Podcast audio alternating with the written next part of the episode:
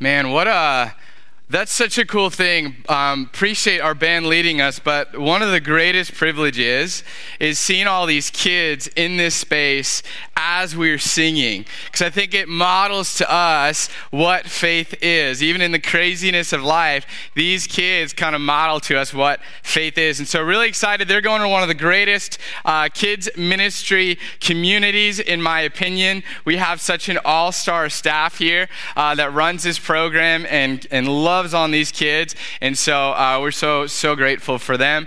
Um, but hey, you all are stuck with me today. Uh, good morning. How are we doing today?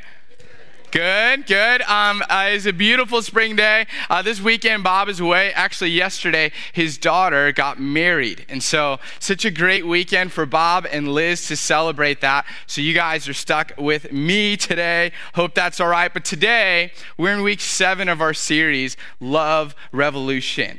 We're in week seven of this series, which has all, been all about how we can better love God and love neighbor. It's a series about revolutionizing how it is that we engage with God and our neighbor, right? Because we see in the scripture, Jesus distills everything, all of the prophets, all of the law to two testaments, and it's love God and love your neighbor, right? And so we've been talking about that the last few weeks as we've been here together as a church family. We've been talking about how we can't do it on our own, right? We can wake up in the morning and try and conjure the energy just to love people, but we need something outside of ourselves to transform us and enable us to do that better, right? Last week, Bob talked about 1 Corinthians 13, which is this way that we can take inventory on our lives and how we can better love our neighbor. And so he did that for us this week. And so this week, Jesus broadens the command.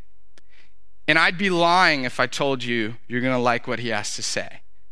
This week, Jesus broadens the command for us on how it is that we should love. And there's an incredible emphasis on what he has to say today because what Jesus teaches today distinguishes the church, the, the kingdom community, from any other community in the world, right?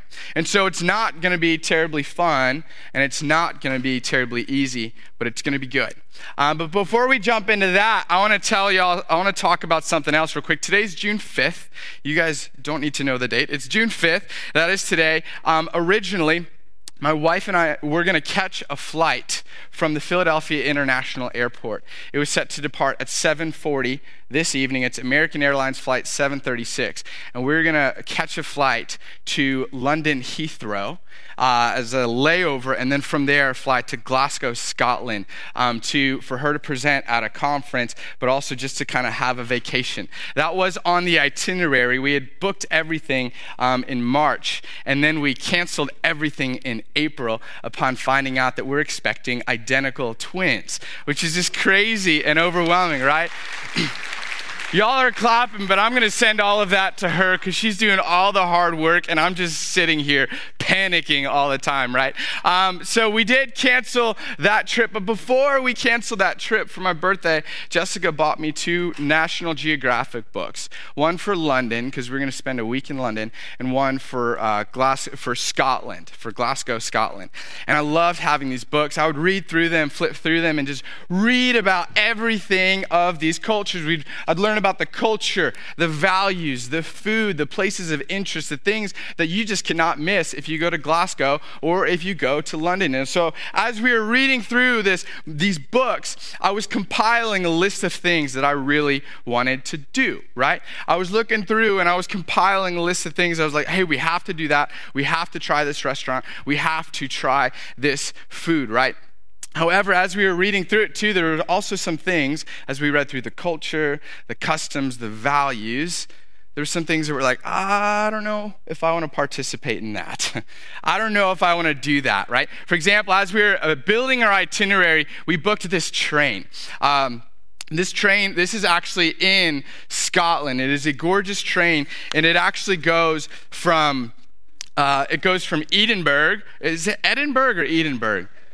Yeah, I clearly have not been, right? Um, it goes from there to Loch Ness. You know that kind of place that we all know where the, the, the, the kind of Loch Ness monster originated, that theory, that idea, right? And so this train would travel all the way through to Loch Ness. And as we were booking, there were two options. There's one option to book with food and then there was one option to book without food. And so, like any rational human being, we're like, let's go for the food, right? Let's book the train with the food, right? And so we were about to book, and then we looked in the details, and we noticed it's a preset menu. And so we're like, okay, let's just make sure we like what we're, you know, about to sign up for. And I looked at the menu, and there were some Scottish delicacies in there that I just don't know if I could have stomached. I, I, don't know if I could have eaten. I don't know if y'all have heard of haggis. It's a delicacy in Scotland. It's kind of made up of like the liver and the heart and the lungs of a sheep. And I'm like, maybe we should do the, the option without the food, right? And so we ended up booking the train without the food. That was okay. We'd find some food at Loch Ness, right? And so another moment came when we were planning for London, and uh, we wanted I wanted to go to the London Eye. You guys are familiar with that. It's this massive architectural masterpiece, right? This huge Ferris wheel type thing that's almost right in downtown London. And I was like, Jess, do you wanna do you wanna go check out the London Eye? Do you wanna go up it? And she's like, Chris, Christian, I can see London with my own eyes from the ground, right?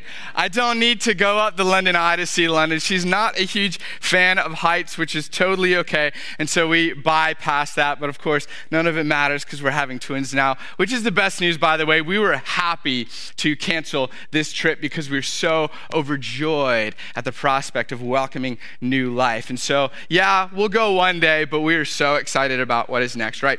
And so, as we're reading about the United Kingdom in this book, there were things that we wanted to do. We got these ideas. Our list was growing of things that we wanted to check out. However, there were things as well that we knew we did not want to do.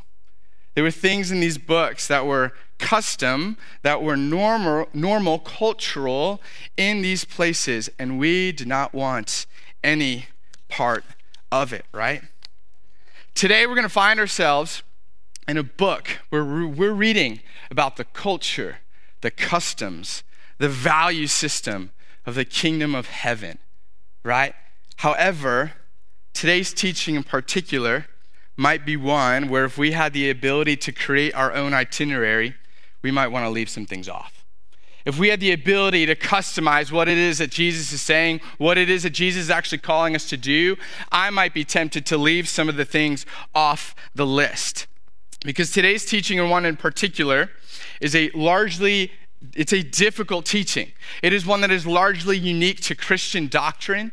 It is one that many Christ followers, we kind of talk about it as a noble, virtuous enterprise, but then when it comes down to it, we're like, nah, I, I, I don't know if I can do that. I don't want to participate in that, right? And it's a teaching that is quite difficult.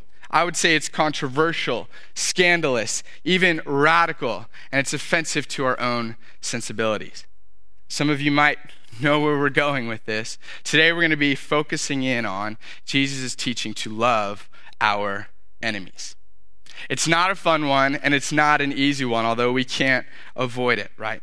And so this morning I want to wrestle alongside of you as we wrestle with this kingdom culture that God is inviting us into. And I want to see what it is that God has for us in this. Because the bottom line is that those who participate in the kingdom of heaven, those who participate in the culture and the value system of the kingdom of heaven, by God's love and for love for God, love their enemies.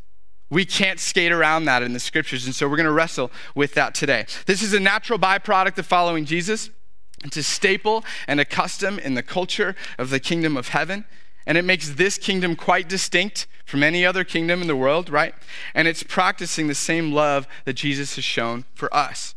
And so, in order to uncover what this teaching is getting at, we're going to find ourselves in the Gospel of Matthew today. This is the first gospel in the New Testament. And what we find happens is that Jesus is just starting his ministry, right? He was baptized, and then he calls the disciples, and then he just starts teaching and healing, teaching and healing. And as he's doing that, more people are beginning to follow this Jesus guy around. They're following him from city to city to city as he's teaching and healing. And then at one point in time, he notices all the people. The scripture says he notices everybody and he goes up to a mountainside and he sits down and he just starts teaching. And this is where we get the most famous sermon in the history of sermons. It is the Sermon on the Mount. And that's where we're going to be today. And so, this is what Jesus is accomplishing in the Sermon on the Mount. He is here to announce the arrival of the kingdom of heaven That God is beginning the process to make all things new, right? Which is what we want. We look at the world today and we see how broken it is. And we are excited that God has started this process. He will one day finish it, right? And so in this moment, Jesus is announcing it is beginning. The kingdom of heaven is at hand, it is starting. God is going to confront evil and he's going to ruin evil for good, right? And then Jesus starts teaching about his methodology, how he's going to make this happen, right? And so he starts to teach about about the culture of this kingdom, detailing the lifestyle, the values, and the practices of this new kingdom. This sermon that he's giving is like a perfect National Geographic book for heaven, right? He's giving details of this kingdom, and he says this kingdom is not to imitate the world, but rather, participants in this kingdom are to be an active and faithful alternative community of loving, merciful, inclusive, praying, missional servants right? And so he's exploring what does it mean to participate in the kingdom of heaven. And then guess what? He invites us along. He invites us to participate in this alternative community, right?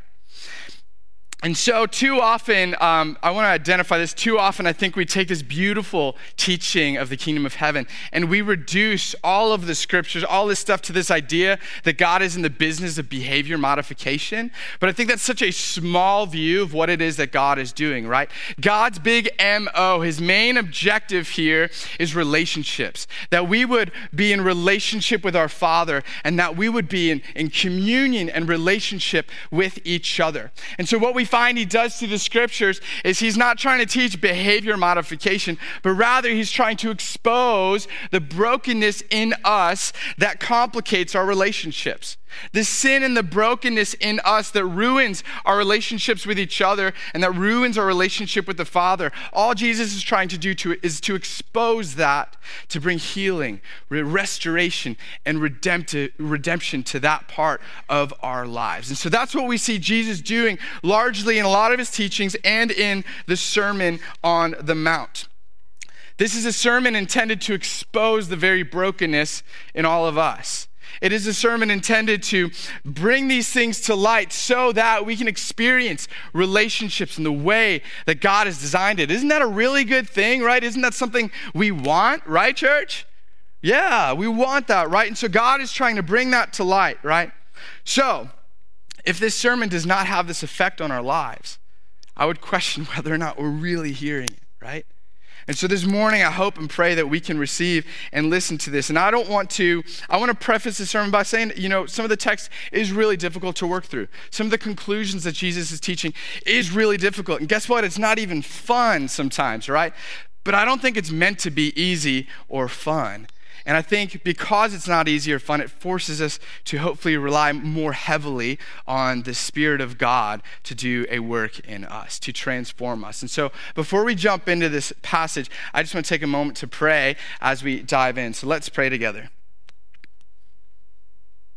Heavenly Father, we're so grateful for your word the easy, fun, encouraging words. But God, we're so grateful for, even for your teachings that are not as quite easy, that are a bit more difficult, that are not as fun. God, we pray and ask that you soften our stubborn, selfish, and prideful hearts. May we give away the grace that you've so abundantly lavished on us. May we, with great joy and expectation, navigate this passage in hopes that you're making all things right again, that you're restoring the very brokenness in us. And may we remember that you've shown us love when we were your enemies, God. And, and as you invite us to do the same, we pray that you fill us with your spirit to do so. God, we ask you to be in this place, speak through your word today, um, and be with us as we navigate this for our own lives. We pray this in your name. Amen. All right, with that, we're going to jump into Matthew 5 48. Uh, we're actually near the. Um, tail end of the Sermon on the Mount here. And so if you want to turn in your Bibles, you can. If you're online, you can tune in online. And if you got it on your phone, you can tune in there too. So this is Matthew 5, verse 43, and it says this you have heard that it was said, You shall love your neighbor and hate your enemy. So I have this really fun game that I play with my wife where she'll say something from across the room, and I'm clearly not paying attention. And then she'll ask this question Did you hear what I said? And then I have to try and like guess, like real quick, what could she have said to me? And so we're playing this game where it's not a game to her, it is to me. Um, but we're playing this game where she said something. She's like, Did you hear what I said? I'm like, What could she have said in like the last 30 seconds that, you know, what were we talking about before? And I'd have to try and guess at what it is that we were saying. I lose that game a lot. Any husbands in here also play that game? Any wives mad that their husbands don't listen, maybe, right? Um, we play that game a lot, right? In this moment on the Sermon of the Mount, uh, Jesus is correcting a misunderstanding a mishearing that these people who were following him had. Because you see, in this moment on the Mount, six times Jesus says, You have heard that it was said, right? If it happens six times in, in a day in my house where my wife is asking, Did I hear what she said? We'd have big problems, right? Um, six times Jesus says, You've heard that it was said. So, what he's doing, he's actually correcting a misunderstanding that these people who are following him had. He's correcting a mishearing that they had. And so, the sixth and final time Jesus does this, he starts his teaching with, You have heard that it was said, and then he says, You shall love your neighbor and hate your enemy. But we have to ask, they've heard that this was said, where on earth does it say in the Bible to hate your enemy, right?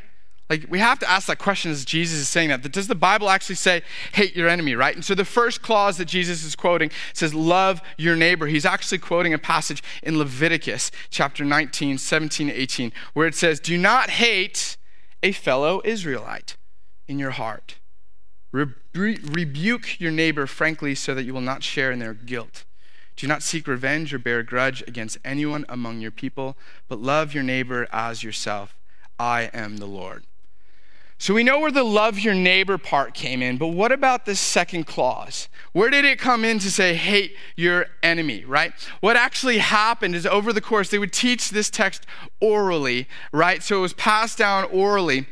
And the, the, the, scribes and the priests would read from it all the time, right? However, what happened is they took this text and they made some conclusions about this text and they walked away with this idea that they were supposed to hate their enemies. Because who does it say to love? It says, Love your fellow Israelite, right? Work at your conflict with them. Don't share in their guilt. Do not seek revenge. Love your neighbor as yourself. And so these sentences together, they thought, who is our neighbor? Well, it must be our fellow Israelites. It must be those within our camp, within our inner circle, within our tribe, right? And so eventually, the conclusion that they came to was that it was acceptable and a normal part of the Jewish ethic and teachings to love your fellow neighbors and whoever's outside of the circle. You can, the conclusion is hate them. You can neglect them. You don't have to do life with them because God's chosen us. Like, this is where it's at, right? And so, Jesus in this moment is not correcting the Old Testament, he's correcting a misunderstanding of the Old Testament. He's correcting this crazy, far fetched conclusion that they came to that they could lo- love just the people in their camp and hate everybody else. They could neglect them and not take care of them, right? And we look at this and we say, how foolish is that? How ridiculous is that that they came to that conclusion? However, we always have to be careful because how often do we do that, right? How we have this very brokenness in us that does this all the time, right? Like the Israelites, we're, we're guilty, I'm guilty of loving people in my tribe, loving people in my inner circle, right? And then the people who maybe don't follow my inner circle, I'm more prone to neglect or ignore, right? We see this very prominent in the world today with political parties, right? With nationality and race, with socioeconomic status. And even with uh, people with differing religious practices or belief systems, we're more prone to kind of hunker down and say, These are my people, and everyone else, I don't have to pay attention to them, right? We're prone to this just like the Israelites, right? And then we start to begin practices and habits that reinforce this belief that we have that we're supposed to love people in our tribe, right? And so we start to ignore or shame those outside of our circle. We start to say, they don't deserve my love or my grace because did you see what they did, right? They don't deserve my love or my compassion because do you know what they believe? Do you know how they voted? They don't deserve anything good. And sometimes, if we're being really honest, church, sometimes we don't wish well for them, right?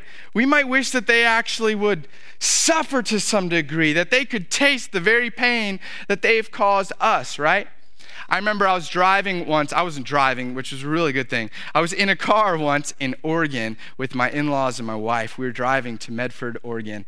And um, on our way, Utah and Nevada are just desolate deserts. And so on our way, um, a car was coming up behind us and got really close to our tailgate, right? And y'all know me. I've confessed my sins with driving before. Um, y'all know me. So he got really, really close. And you know when this happens, you memorize everything about the car, right? Just it, it has an imprint on you that they are the enemy and we are good, right? And so this car was imprinted in my mind. The face of the person was imprinted on my mind, in part because they were so close to our tailgate, right? And I was fuming. Like it was a really good thing I wasn't driving. I was so angry. So what happened was eventually he just whipped around past us and kept going, right? Off into the distance. About 30, 40 minutes later, we're driving and we look ahead and we see police lights. And as we get closer, we see that this guy got pulled over, right?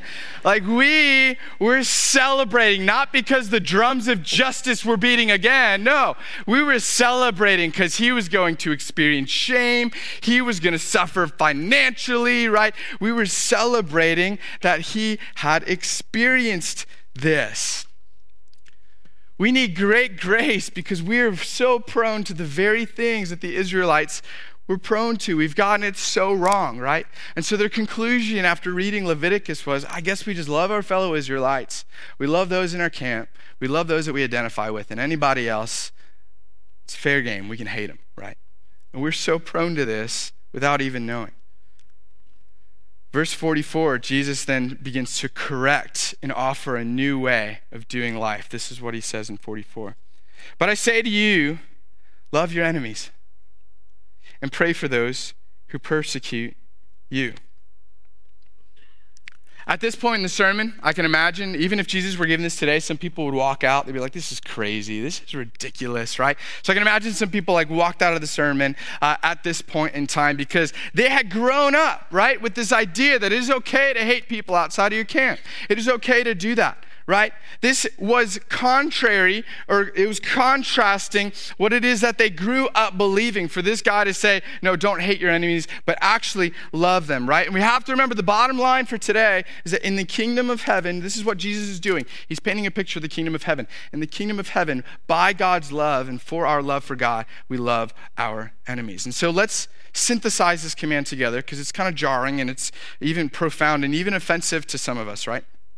It's easy to misunderstand this because we hear the word love and it's such a confusing word nowadays, right? Um, we think that uh, if we need to love our enemies, we have to feel positively about them, right? We, uh, in our culture nowadays, we often associate love with this feeling that we have. And so, this idea that we love our enemies, some of us think in our minds, I could never feel positively about this person, right? And in addition, uh, the English word for love is so confusing because I can use the same word and say, I love my wife and I love taquitos, right? Two very different expressions of the same word. And actually, if we go to the original Greek, it helps us understand what it is that Jesus is getting at because we have one word for love, but in the Greek, there are multiple words with different meanings.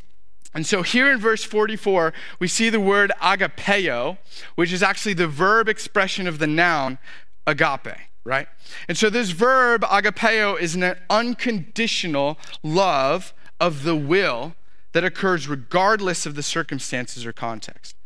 It is not a feeling, nor is it always an expression of what we are feeling, but rather it is a conscious decision to seek the good of another. To want the best for someone else. To want to see them thrive and become who God has called them to be. Agapeo love isn't us changing them as if we could do that anyway, right? Agapeo love isn't us forcing ourselves to feel positively about them and their actions. That's not agapeo love. But agapeo love is a decision that we make, and it's an action that we take regardless of what's happened, right? It is a love that is produced by the will of the heart, not our feelings. It is unconditionally, without condition, no strings attached, unconditionally doing good to and wanting good for another. That's what agapeo love is. It's our wanting the absolute best for someone else, right? How are we doing? Y'all following me? Yeah. Jesus then continues. He says, Pray for those who persecute you. Some of us in here are really good at praying for our enemies, right? Almost every week, I pray that the Cowboys would lose, right? Yeah, amen. Some of us are good at praying for enemies because actually sometimes we don't pray the best prayers over them. And Lord, Lord, just smite them, right? We've heard that saying before. Or some of us, some of us have very seriously prayed, God, I get what I hope they get what they deserve, right? But that's not the kind of prayer that Jesus is inviting us to pray over our enemies. Remember the Jews, Jesus' audience at this time was primarily Jews. He's, remember, he's, he's correcting this misunderstandings and these mishearings of Scripture. And so he's teaching Jews. And if you know anything about their plight, their context, they have been experiencing persecution for about 600 years right? Their families, their parents, their grandparents had been enduring this per- persecution in violent, oppressive ways for so long. And in light of this, Jesus is saying, pray for those who persecute you.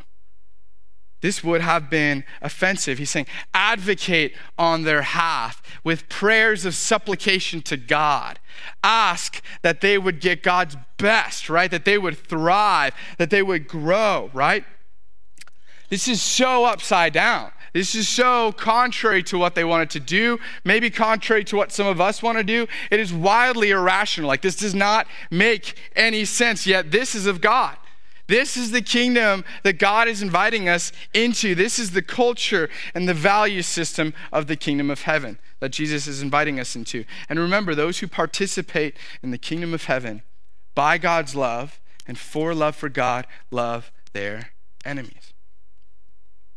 It's a love that is irrational. We sang about this a couple minutes ago. It's reckless, right? It is a reckless love that just does not make any sense at all, right? It is irrational, it is reckless, but it's the kind of love that breaks patterns and destroys the momentum of evil, right?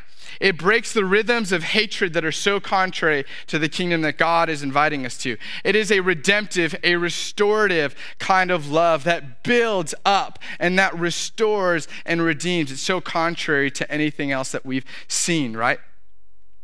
There's one famous activist that a lot of us probably know whose movement, whose work, his life work became famous because he very um, faithfully tried to stick to this idea of loving your enemies. And that's the work of Martin Luther King Jr., right? He, he had a, a love for enemies that was expressed in the non-violent demonstrations that he would participate in. And on this subject, he says this. He says, agape Agape is creative and redemptive. It is goodwill for all men. It is a love that seeks nothing in return. It is an overflowing love. It's what theologians would call the love of God working in the lives of man. And when you rise to love on this level, you begin to love men not because they are likable, but because God loves them. Jesus says love because hate destroys the hater as well as the hated. It's this kind of love we see Paul write about in Romans 12, where he says, If your enemy is hungry, he doesn't say celebrate. No, if your enemy is hungry, feed him. If he is thirsty, give him something to drink. Do not be overcome by evil, because isn't that what happens in those moments where we have an enemy and we don't want to love them? We want them to suffer, right? Don't be overcome by evil, but overcome that very evil with good. Remember, this is the Sermon on the Mount. Jesus is trying to very clearly paint what heaven is like. He's trying to paint what the kingdom of heaven is like the value system, the cultures, the practices, and the lifestyle of heaven, right? He's trying, and part of the bringing about the kingdom of heaven is to ruin the evil that has become of the world. It is to devastate the evil. It is to erase the evil from the world. And what better way to erase evil and to ruin evil than overcoming it with good, right? Overcoming it with something far more powerful and transformative than evil, right? Love your enemies and pray for those who persecute you. So we might ask, like, why do I have to do these things? Like, why do I have to partake? Can't I be like Christian who changes the train? Is there another train I can take that I don't have to participate in that way, right? What can I do to get out of this? But we get a clear explanation in, in, in 545, in Matthew 545. It says this Again, love your enemies and pray for those who persecute you, so that you may be sons of your Father who is in heaven. For he makes his sun rise on the evil and on the good and sends rain on the just and the unjust. Those who have experienced this agape love, right? The hope is that when we encounter God, we've experienced this reckless love that I'm given regardless of my past and regardless of my conduct, right? If we've experienced this agape love, what naturally should happen is that it transforms me to love in the way that God has loved, right? So here, we are to imitate the very love of God to a broken and messy world. When I love like God loves, I begin to grow in likeness to the Father, which is the calling that every Christian who follows Jesus has on their lives is to grow in likeness and conduct of who Jesus is. And so, if we want to do that, we got to remember so, what exactly did Jesus do? Like, if I'm supposed to grow in the likeness of the Father and become more like Jesus and how I treat my friends and how I treat my enemies, what exactly does that look like, right? And we could look at the whole gospel to see this. Let's remember what he's done. He's so freely given his love to all. Even when I was an enemy of God, God lavished his love on me. When I was a foe of God, wanted nothing to do with God, God lavished his love on me. And we see this beautiful image, like the sun and the rain fall indiscriminately on everything, right? They fall on the righteous and the unrighteous, the just and the unjust, right? They fall on everybody equally. This is the kind of love that God is talking about. This is agapeo love, and this is what God is inviting us to participate in to bring re- restoration and redemption to a very broken world, right? God gives love to everyone we would withhold love from. Any enemies, I'm sure as we're kind of working through this, you can think of people in your life that maybe there's conflict with broken relationships. God's giving love equally to all of those people. That's agapeo love every nation and every tribe, God's giving them an equal amount of love, regardless of history or conduct. God's loving them. That's agape love. Every single person in and out of the prison systems, right? We see incredible stories of redemption, not all the time, but God equally showers his love on the just and the unjust, the evil and the righteous, right? That is agapeo love. Jesus ate with sinners and the outcast. One of my professors used to say that one of the reasons why the, you know, the religious killed Jesus is he just ate with the wrong people, right? He violated their standards of conduct. He ate with people outside of the circle. He wasn't hating his enemies, he was actually loving them. And that was wrong per Jewish tradition, so they killed him for it, right? That's agapeo love. The Sun and the rain fall on all things, the just and the unjust. In God's bountiful economy, everybody receives this agapeo love, regardless of conduct, regardless of wrongdoing, regardless of history. That's, that's offensive to our sensibilities sometimes, right? But the cool thing is what happens when rain and sun fall on the land, right? What does it do? It brings forth life, right? We get this beautiful image that if we can love in the same manner as God, there's an increasing chance that life will come from the life will come from the ground. Life will come from the mess of this life, that it'll transform dirt into something beautiful, right? So this idea that our love, this love that God has lavished on us and is inviting us to bring about in this world, can and will transform things. This is how we bring about the kingdom of heaven. It's not just loving, but it's loving those those who don't deserve it because isn't that what Christ did for us? None of us were deserving. None of us earned it. I've not earned it, yet God has given it so freely to me, to us, right? so it's a beautiful thing if we can participate in that. It brings about life, right? Because again, those who participate in God's kingdom of heaven by God's love and out of love for God, love their enemies, right? We doing okay? Yeah? Okay. Um, the passage continues in verses 46 to 47. For if you love those who love you, what reward do you have? Do not even the tax collectors do the same? And if you greet only your brothers, what more are you doing than others? Do not even the Gentiles do the same? This year, um, I've been learning a bit more about investing. Uh, it's been a great year to start, right?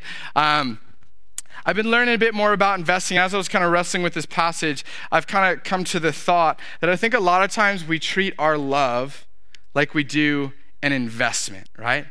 Where do we invest our finances, right? If there's a stock that has promise of good return over a long period of time, I will invest there, right? I'll put my energy, my resources into that. If I see a stock that's going to return a lot, I'm going to put a lot of my resources in there, right? We're very meticulous about where we put this commodity of ours. We're very selective in this process, right? However, we don't invest in a stock or anything that we think will have very little return, right? If I perceive something's not going to give me back what I want, I'm not going to put my resources there, right? And we might even reference the stock's past. Like, I've done that before. It burned me. It took my money the last time. It was dishonest to me, right? And so we refused to then invest our resources there. But there's a resource that's far greater than money that God's lavished on us, and it's love and compassion.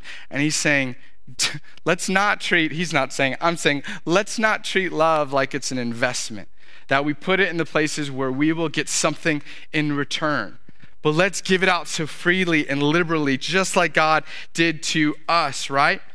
It is, it's not an investment where we pour into those places that can promise return, but rather it is a gift we give away, right? With no expectation of return. the moment we treat our love like we do an investment, as a resource given to only those that deserve it or can give us something back, it becomes conditional and is no longer love. That's no longer agape love, right? There's nothing virtuous about that. There's nothing noble about that. Isn't that what the rest of the world does? In fact, Jesus is saying, He's saying, you look at the tax collectors and the Gentiles. They love their friends, right? You guys are no different than them if that is how far your love goes. And this would have been offensive to the Jewish audience because guess what? Their enemies were the tax collectors and the Gentiles. And so Jesus is saying, Your enemies, you're doing just as well as they are in this category and how you love other people. I'm calling you to something different, something far better and redemptive and restorative that breaks these patterns of hatred that we wrestle with, right? And so he invites them to that. And I would argue that this passage is even implying that the marker that distinguishes Christians, the kingdom of heaven, from any other kingdom is not our love, but it's who we love, right? Because if we love just those that love us back, we are no different than the rest of the world, right? But there's something powerful and redemptive about what God is inviting us into. And yes, it's quite difficult, um, but there's something powerful and redemptive to it as well. And this is the marker, I think, that distinguishes Jesus followers from anyone else. They're just so compassionate to me, and I don't know why. I don't deserve it. They're so gracious and kind to me, even though I insulted them and their family, right? There's something different about them. This is the marker that should be distinguishing us from any other community in the world, right? Those who participate in the kingdom of heaven by God's love and for love for God love their enemies. And isn't that what makes the gospel such good news, right? That I'm not deserving of it, that I couldn't earn it, yet God gives it to me as a gift anyway? That when I was his enemy, he lavished that love on me, right? But the moment we preach unconditional love and then practice conditional love, we've taken the good news out of the gospel, right? The moment we tell people about this God who loves them unconditionally and that we love them unconditionally, and then we love them actually conditionally, we've taken the good news out of it. It is no longer good news, right? Jesus concludes his teaching in verse 48. He says, You therefore must be perfect as your heavenly Father is perfect. I remember reading this passage as a teenager And I was like, oh my gosh, that's to take so much work. And so I'd like get up every day, just try and work really, really hard to be perfect. Because right there in Matthew 5, it says, I got to be perfect just like God, right? That is so overwhelming. Um, the English word perfect, ironically, is not the most perfect translation because as we hear that word, we think morally upright without any error, right? Morally upright without error. However, the, the Greek word provides a bit more clarity. It says teleos, which means reaching the end, complete, and mature, right? Loving our enemy, wanting the best for them, might be the only avenue we have to ever express the kind of love that God has shown us. It's the hardest love for us to practice, yet in doing so, our love grows more perfect and more in reflection of who God is. It becomes agape love, right? One of my favorite theologians, Tim Mackie, says it this way that humans are never more like God than they are when they love their enemies. To perform an act of generosity and kindness to someone outside of your circle, to go against the grain of your intuition, to look with compassion and perform an act of generosity, humans are never more reflective of God than they are in that moment, right? The kingdom of heaven is an alternative community and in order to participate, we have to have alternative practices, right? In the world around us. That's what God is trying, that's what Jesus is trying to get us to understand in this passage. I want to share a story of a, of a man who I think embodied this well. Um, it's a really old story. It's the winter of 1569. This, this Christian by the name of Dirk Willems. Um, he was a Christian, but he was put in prison because actually back then, if you had theology that deviated from the church, they'd put you in prison for it. Um, and so this gentleman had uh, contrasting views on baptism, right? Um, and so he was in prison. And so this is the winter. So one day he tries to escape prison. He makes a homemade rope using uh, kind of just rags that he had access to, tied him up, and uh, climbed out of his cell and started running. He like bolted it, right? And um, it was winter, so there's a moat uh, outside, so he had to run over the moat to um, to free to to flee the prison, right? And so he's running over the moat. He was malnourished probably because um, you know food in the prison system at the time was not very great. It wasn't very filling, and so he was probably lighter. And so he was actually able to run across the moat. And he looked back, and his uh, his um, guard was actually pursuing him. And so he, he made it over the moat, but as he looks back, he sees that the guard actually was started to fall through. And he could have run.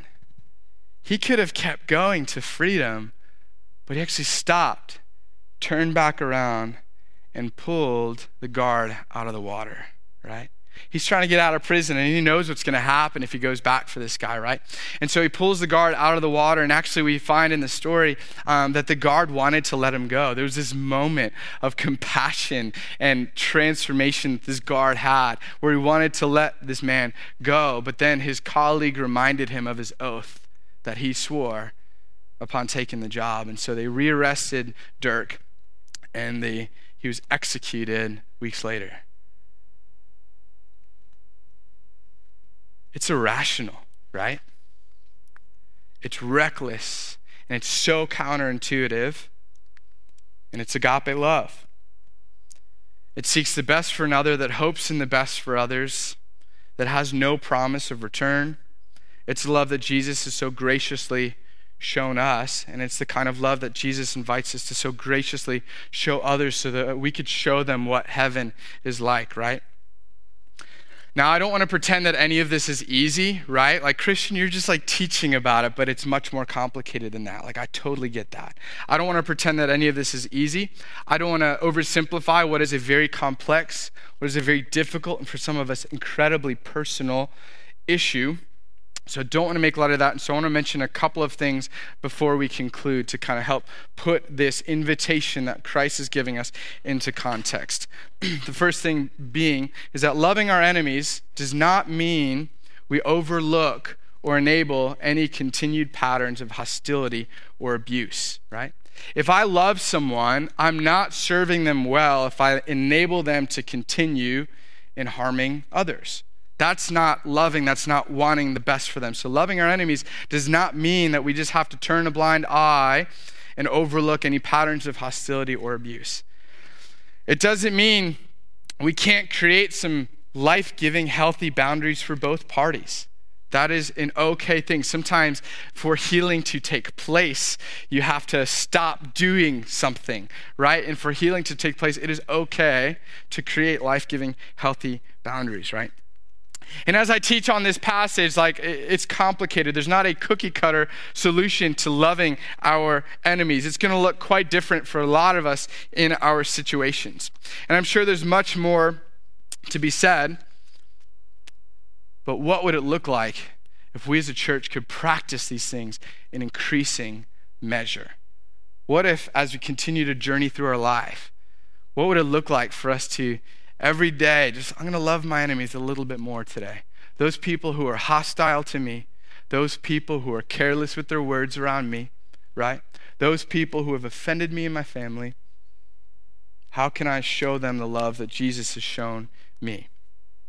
So I want to wrap up with just a, couple practices that we might consider um, to love others well as we seek to become mature and complete in this practice of loving our enemies. And the first one is awareness. I think the best thing we can do is just remind ourselves about how good God's love is, right? Remind ourselves about how God has treated us. Let's receive that gift every day when we lift our head from the pillow. Let's receive that gift of God's love and let it transform us. Let that be like the lighthouse that we look to in the darkness that reminds us of how good God's love is. And that will start to transform us from the inside out. We talked about that a few weeks ago. God's love can transform us. That's where most of the work takes place. So let's grow in our awareness of how deeply loved we are, despite our past, despite anything, right? The second thing is let's be aware that some of the qualities that we don't like in our enemies are qualities that we have, right? We're all deeply flawed and we're all deeply in need of grace. So let's just remind us that we are in need of a work as well. Let's have awareness that there's far more similarities that we have with everyone around us and there are differences. In a world where we like to highlight our differences and kind of push labels and all these things, let's remind ourselves that, my goodness, as children of God, we all have so much more in common than we do apart, right? And so let's remind us of that. Let's become aware of that. And the second thing is this the first one, again, is having this awareness. The second thing is having kind of growing in our attitude. in increasing measure, may we practice empathy which is being heartbroken for the brokenness in us and others. It's easy to get super mad. I'm guilty of that, right? I told you the story of us in Oregon. It's so easy to get mad. But what if, instead of being so mad, what if we could have a little more empathy? Man, it breaks my heart that this is the best way they see they can act, or it breaks my heart that this is the best solution for them, right? Or what if we had compassion, right? To mourn and to suffer alongside these broken patterns we see in our world to have great empathy and great compassion.